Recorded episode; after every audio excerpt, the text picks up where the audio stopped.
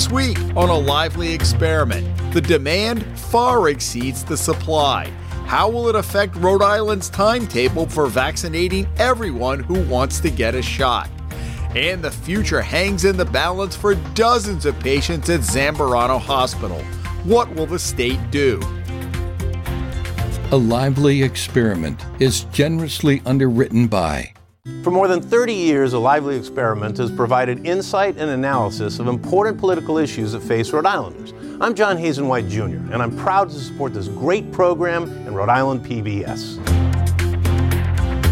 Joining us with their insights, Jim Vincent, president of the Providence branch of the NAACP, attorney and legal analyst Lou Pulner, and Boston Globe reporter Amanda Milkovits.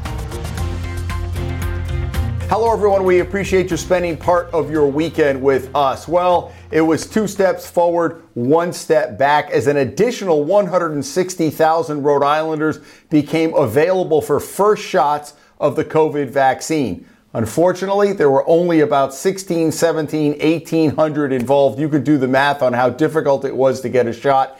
We found out late last week the website where you sign up got two and a half million page views. It was overwhelmed, and that left a lot of frustrated people. We know this is going to change, but right in this snapshot in time, it's been difficult. Jim Vincent, you were in the middle. You got your first shot in February, and you have your second shot coming up. Just tell me how that process went for you. The process went well for me. I went to the East Bay uh, Community Health Center in Riverside, uh, and um, I'm on the board of directors uh, there. So they informed people that were over a certain age that uh, we're going to open up uh, next week and uh, you can uh, make your appointment. So it was uh, pretty easy for me. And you were encouraging others uh, in your yeah. leadership position. Tell me about that. Yes. Um, um, there's this whole thing about hesitancy in terms of people of color, which I think is overrated. so what I've done is I've teamed up with Gene Valicenti in terms of his morning show to urge anybody of color that's got at least one shot to do an audio clip, 30 to 60 seconds, and email it to Gene, and Gene will play it on his uh, morning show.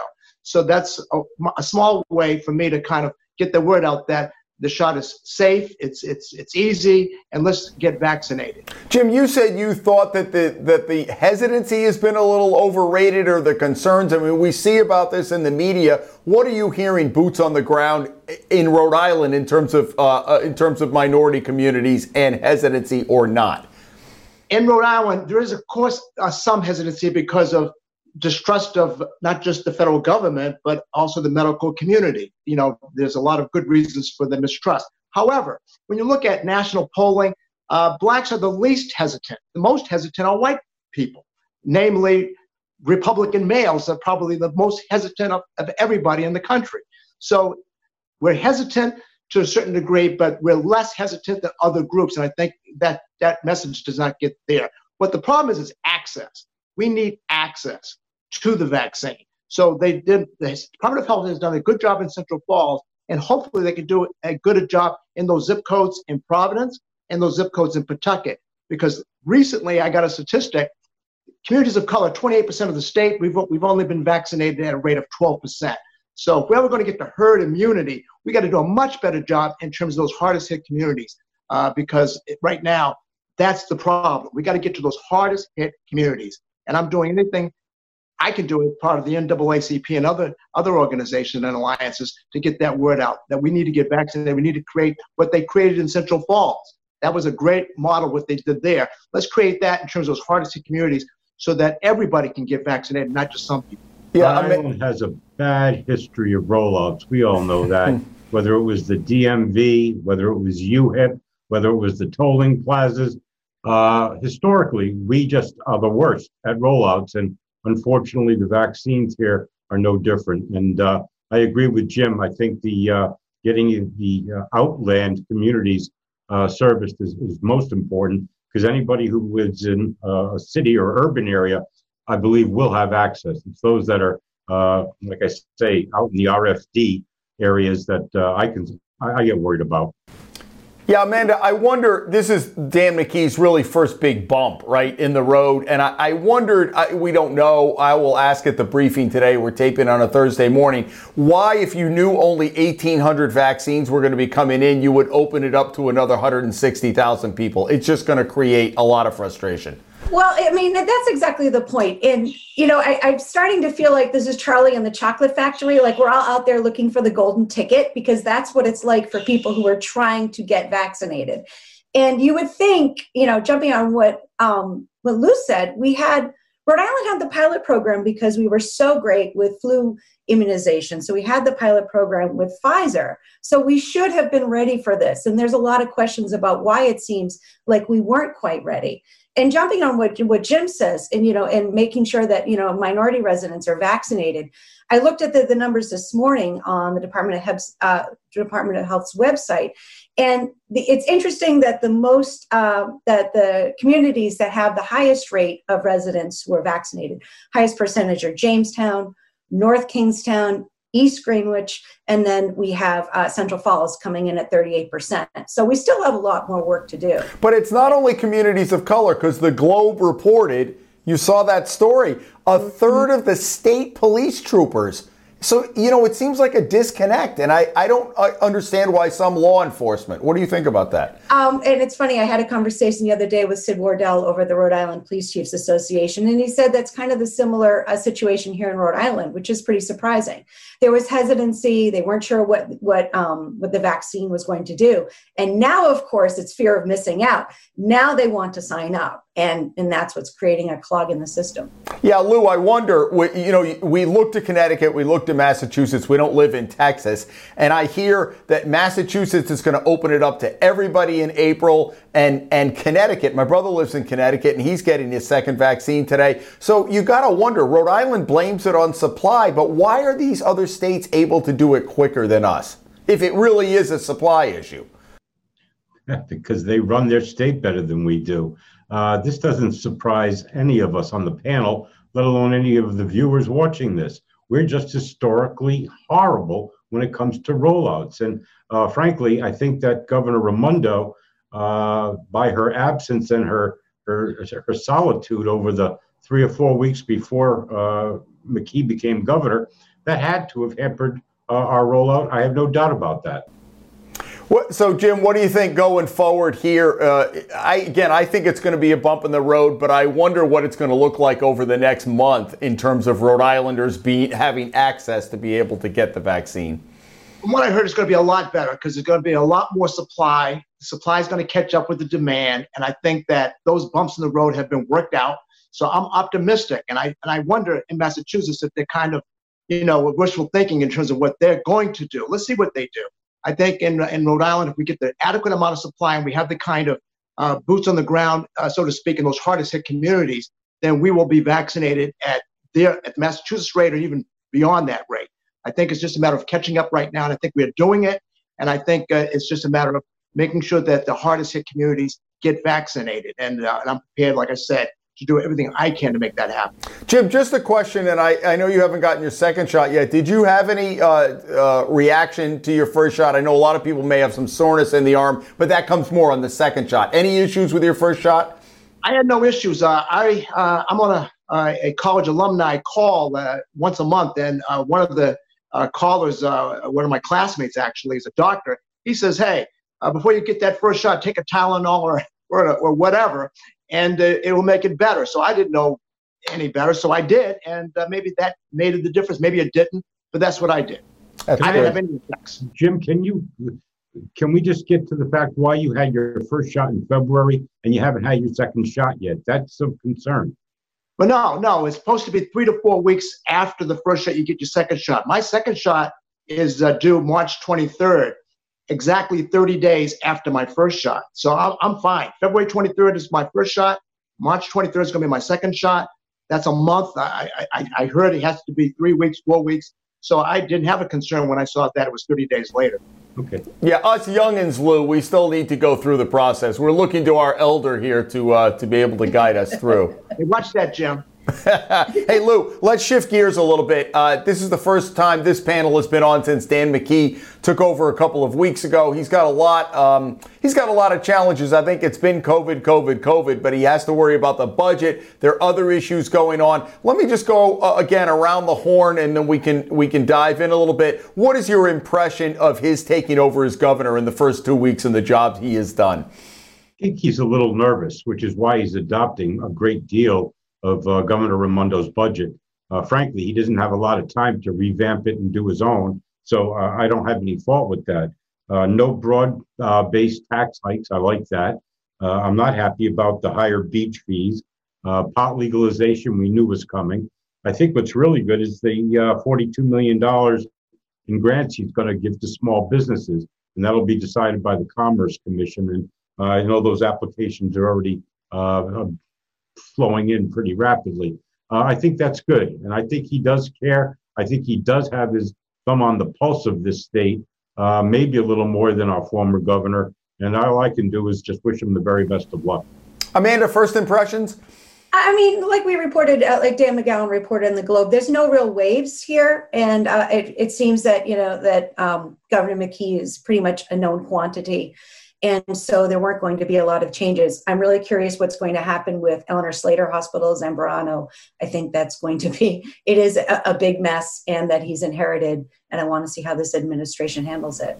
Jim, what about you? You're out on that when she said there's not a lot of waste. I'm sorry. With $11.2 billion, which is twice the budget of the state of New Hampshire that has no state sales tax, I have to find fault with the fact that there is no waste in an $11.2 billion budget. I think there's a ton of waste, but that's a whole other. Oh, there's, there's what, uh, no waves, no waves. Oh, waves, waves. waves yes. Yeah. Let's get waves that. is a different story. Yeah. Well, and Lou, so the, the issue was two years ago, COVID threw everybody off, and we've talked about this the last couple of weeks. It ballooned up to 13 billion last year because of the federal, you know, money. You you got all that out. Two years ago, the budget was 11.4 billion, so uh, 10.4 uh. So it's gone up a full billion dollars structurally. And when that federal money runs out, that's going to be the problem, right, Lou? Uh, in the in the outlying years. Yeah, like it's always been the same story. We don't have a revenue problem; we have a spending problem. And if I've said that once, I've said it a thousand times on this show,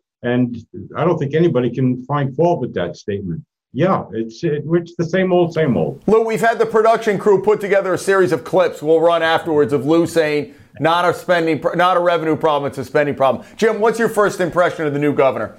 All right. Well, full disclosure, uh, the governor has asked me to be a senior advisor on this transition team. But aside from that, I think he's doing a great job. He is spending uh, money in terms of small business.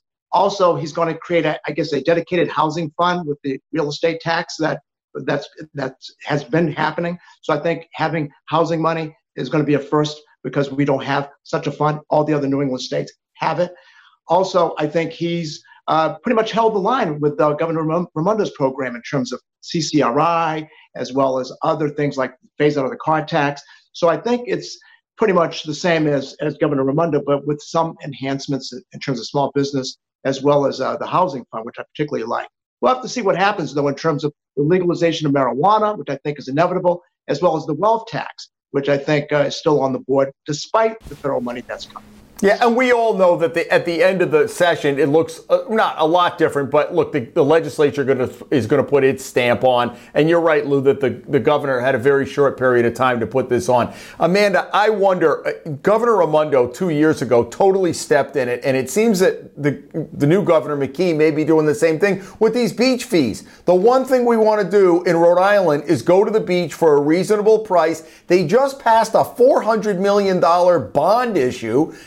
A good chunk of that money was for campgrounds, beaches, whatever. So why? And so I wonder, that's the one thing I wonder if that's going to get changed between now and June. I, I Jim, completely with but Jim, you get a chance to keep your license plate. Come on. Yeah, well, that is that's the bonus. Come on, that's important. I, am completely with with you, Jim, and you, Jim. Uh, first of all, don't mess with our license plates. That's right. Don't mess with our beach fees. This is the ocean state. You would think you know, there there's a few things that can stir up controversy. That's one of them. Yeah, I think that'll go away. Yeah, Lou, what was he? What was he thinking? Did some advisor say, "Yeah, let's just poke people in the eye"? We're finally getting out from COVID, and now they're going to bang you for twice as much at Misquamicut and Scarborough. Well, I think his original intention was to uh, really stick it to the Connecticut people who come to our beaches, but unfortunately, we get dragged into that morass. I don't know what he was thinking. I think, like I said, it's he's on a on a huge learning curve from having done absolutely nothing in an official capacity as lieutenant governor for all those years to now actually, as you say, uh, having the big boy chair and making all the decisions. Yeah, uh, it's a work in progress. Lou, what about a legalization of pot? It does, you know, I, I, was doing talk radio earlier this week, and I likened it. You know, 25 years ago when we were proposing casinos, and everybody was like, "Oh," and they had those five proposals, and it went down in a flaming mess. By the time it finally passed, it was kind of ho hum. And I think five years ago, the pot issue was a lot different than it is now. The Trump administration kind of took a hands off. They were like, well, we're not going to get all upset about pot. So uh, it seems inevitable in Rhode Island, but how do you feel about that, that it's eventually going to be coming here, legalized recreational marijuana? From a regular citizenry standpoint, I think it's about time. We can certainly use the revenue uh, so we can spend more than we actually bring in on pot. I'm sure that's going to happen. But what my concern is is from the law enforcement standards. Uh, you know, we can check uh, on the level of alcohol in one in a person's system. We can't do that with marijuana, and that means more and more t- opportunities uh, for people to be able to be high, drive impaired, and cause some serious incidents on the roads and highways in the state. Uh, the only option right now is to bring them to the hospital for blood tests, which will show cannabis in the system. But we all know that uh, from our uh, college days that marijuana can stay in the system for up to 30 days. So, uh, from a law enforcement uh, standpoint, I think it's problematic, but it is what it is. Lou, did you do some research papers in college on this? It seems like you have some deep knowledge. Well, y- yes. I, I, I didn't inhale. In the words of our former President Clinton. Um, Amanda, you have deep law enforcement contacts. Have you talked with them at all about this? This is this is one part of it, right? What law enforcement's going to do. And what Lou said is is exactly on point. That's that's what they're saying too, and they understand how to check for alcohol. I mean, marijuana, but it's already happening. I mean that it is already an issue. You know, I defy you to drive anywhere in the state and not smell it coming from somebody's vehicle. So, um, and you can see it on the highways as well. So, they, you know, it's something that that will be a concern. But they're also saying that they're they're going to adjust to it. They'll figure out how to deal with it. Jim. Yeah, well, I think it's inevitable. I think uh, you know we're going to enjoy the money that comes in, and I think uh, it's going to happen. I think that uh, Governor McKee is a little bit different than Governor Raimondo in that rather than the state controlling it, he's talking about 25 different distributors, of which five would be people of color. So I like that equity part of it uh, because I think that's certainly going to help in terms of uh, people that are been left out and left behind and the people that have really bore the brunt of this uh, phony war on drugs. Yeah, which is uh, which has incarcerated many many people uh, probably on minimal charges, and that, that's a whole nother discussion about um, where the justice system is. Let me shift gears uh, just a bit. Amanda, you mentioned Zambarano Hospital, and boy, the word coming out now about there was this whole effort by the previous administration, the Raimondo administration. These are people who are really need help and care. This is the hospital under Eleanor Slater. For those who don't know, it's up in Burrillville, and just kind of throwing them to the wolves. My words. But it, but the more we learn about this, it's really disturbing. It's really a morass. Um, and, and WPRI TV found there weren't quite as many discharges as an, was initially thought, but it's still a major concern. It's a concern um, for the families of, of these residents of where they're going to go. But but it's you know the budget is, is is an enormous problem and how are they going to pay for it and how is mckee going to pay for a new freestanding facility um, to deal with these these patients and uh, these residents. And you know, they're also looking at deinstitutionalization and how that's going to work. I, I think. where do they go? Where do they go? Yeah, where do they go? Yeah, Lou. What about what about this? Well, my my biggest concern right now is the lack of information coming from the state.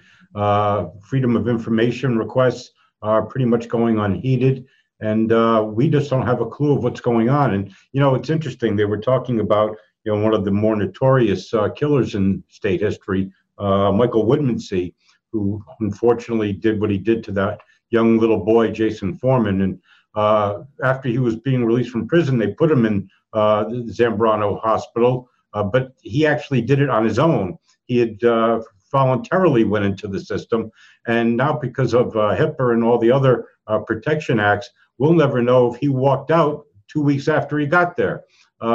So again, the freedom of information requests are significant, and right now we're just not getting the information due to just red tape. Jim? Well, obviously, it's a big mess. Uh, it really needs to be investigated. We need some truth telling uh, in all of this. Uh, that's a vulnerable population. We need to take care of our vulnerable folks here in this state. I'm not quite sure if that $65 million new facility is going to make a difference in terms of this whole mess, but hopefully it will be a part of the solution.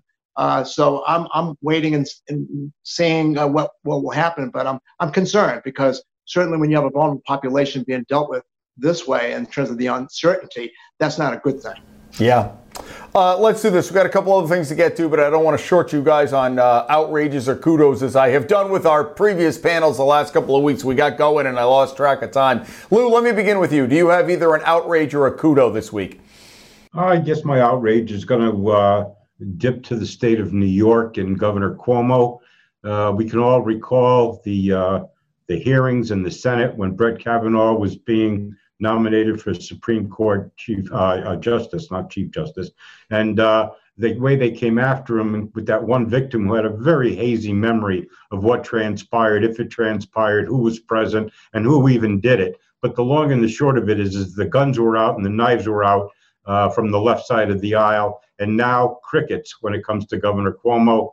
Uh, he wins an Emmy for his uh, his speeches and his press conferences back in the day, and uh, all of a sudden, uh, well, he earned that Emmy as much as uh, President Obama won uh, earned his Nobel Peace Prize uh, four or five days into his administration. The bottom line here is is that now we have six or seven credible people who worked in his office who are claiming that he was totally inappropriate and that they were sexually harassed. And uh, my point here is that they ought to go through an executive search agency as opposed to Tinder when he's doing the hiring because that's not working out well for him. Well, they do have a special uh, prosecutor look, not prosecutor, but you know, uh, investigator looking into this. And I will tell you, Lou, that the Democrats in there's it's a growing chorus from the Democrats. I don't think he's going to totally skate on this because now there a lot of the upper level people and even Chuck Schumer and you know, so I think the ball is rolling on him. but him. How long did it take, Jim? A long time. A very, yeah. very long time. Yeah, no, a long time. It was. Amanda, what do you have this week? An outrage or a kudo? Um, oh, actually, I have both, but let me just give a kudos uh, to the unsung heroes uh, of Rhode Island, the volunteers of the Disaster Medical Assistance Team. There's about 1,600 of them. They've given well over a thousand hours into vaccinations, stepping up at nursing homes. I mean, these are just ordinary Rhode Islanders who, when the governor said, please volunteer, they did step up and they're doing an amazing job. That's great. No outrage, just a kudo? Oh, well, let me give you this outrage. If we're going to go out of state, let's go down to Atlanta and the horrible mass shootings at the three massage parlors. I want to look in particular to what uh, I believe it was a sheriff said about the uh, suspect in the shootings. Said that it was a bad day for him. And that's why he went out and shot these women. And I'm sorry, you can't say that somebody's having a bad day. Yeah, I think that sheriff was probably having a bad day in his. Yeah, uh, well, I think he did after he said that. It's just, yeah. it was pretty insensitive. It was pretty shocking. And, um, you know, speaking as a woman, you can't say that somebody's having a bad day when they go out and kill a whole bunch of people. Yeah. Jim, what do you have this week? I agree, Amanda. Pretty outrageous. But I have two, but really, uh, the first one is voter suppression. We have over 250 bills, over 43 states in our nation, and it's all under the pretext of massive voter fraud, which we know uh, there were 60 lawsuits, and it was the OFER, OFER 60, the OFER. All right. So even, I mean, Trump judges uh, actually did not do anything on it either. So what you have here is all kinds of uh, uh, bills that are going to roll back uh, voting rights in this country. Jim Crow now is going to morph into James Crow Esquire with a suit.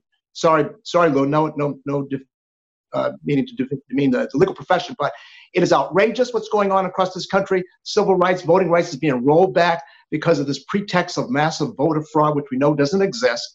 And uh, you got things that are egregious, things like rolling back hours on election day.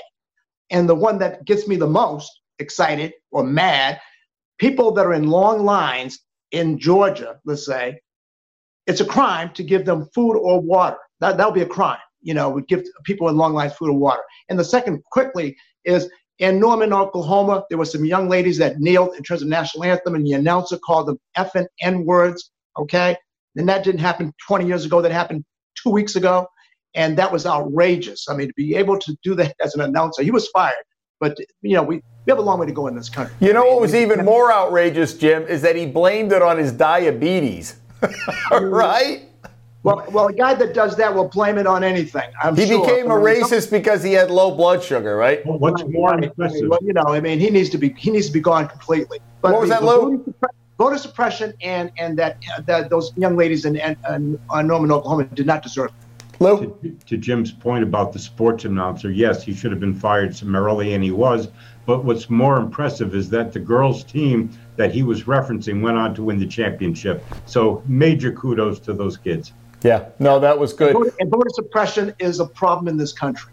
Yeah, no, we uh, we just have a couple minutes left. Amanda, we had talked to you the last time you were on. This is your ongoing wheelhouse of nursing home visitations, and you think of the population that affects in Rhode Island. And I just wanted you to bring us up to date. We have about two minutes left on the issue just to set the table. Of course, nursing homes were ground zero for a lot of COVID, but there's really been a lockdown on the families getting in there. Any movement recently, and where do you see this going? Okay, so there's starting to be a little bit of movement, and I think it's had to do with publicity, uh, thanks to the families who are coming forward and speaking about either the conditions that they're finding their loved ones in or the fact that they've been locked out. Also, um, uh, committees in the House and the Senate have been taking up legislation to look at mandating that essential caregivers can be involved uh, during an emergency. This is something the nursing home industry is fighting. They're saying they don't have time to train these people. They don't. They don't want them to possibly introduce a virus. The families say we're the last ones who are going to do that. We're going to take care of our folks.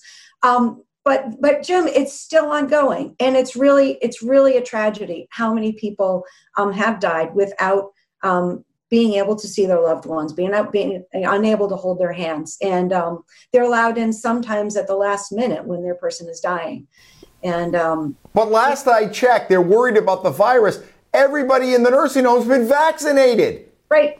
So Right. where's the concern? what's what is the harm of letting people in now they're starting some are starting to roll it back but you know the pandemic isn't gone. So maybe they'll roll it back now but we still have these variants out there. And families are very concerned that they'll get two steps in and then be forced back out again. It, just quickly, isn't there also a, a divide between the health department has said you can do this, but each Yes. individual home Yes. runs its own show, right? Absolutely, they do. And the health department does defer to what the nursing homes want to do because they are on the ground. And it's interesting because there's also divide in the nursing homes. A, a lot of the staff are telling the families and telling me, look, we want them in here. They help us. They'll wear PPE, they'll work directly with their loved ones. Um, but the administrators don't want to take the chance. Okay, folks, that is all the time we have. What an all-star panel, Lou Pulner and Amanda Milkovits and uh, Jim Vincent. Thank you so much, folks. We're not done yet. We're going to do our lively extra bonus segment. We have a couple national issues to talk about, so join us at ripbs.org slash lively. For the rest of you, come back here next week as the lively experiment continues. Thanks for watching.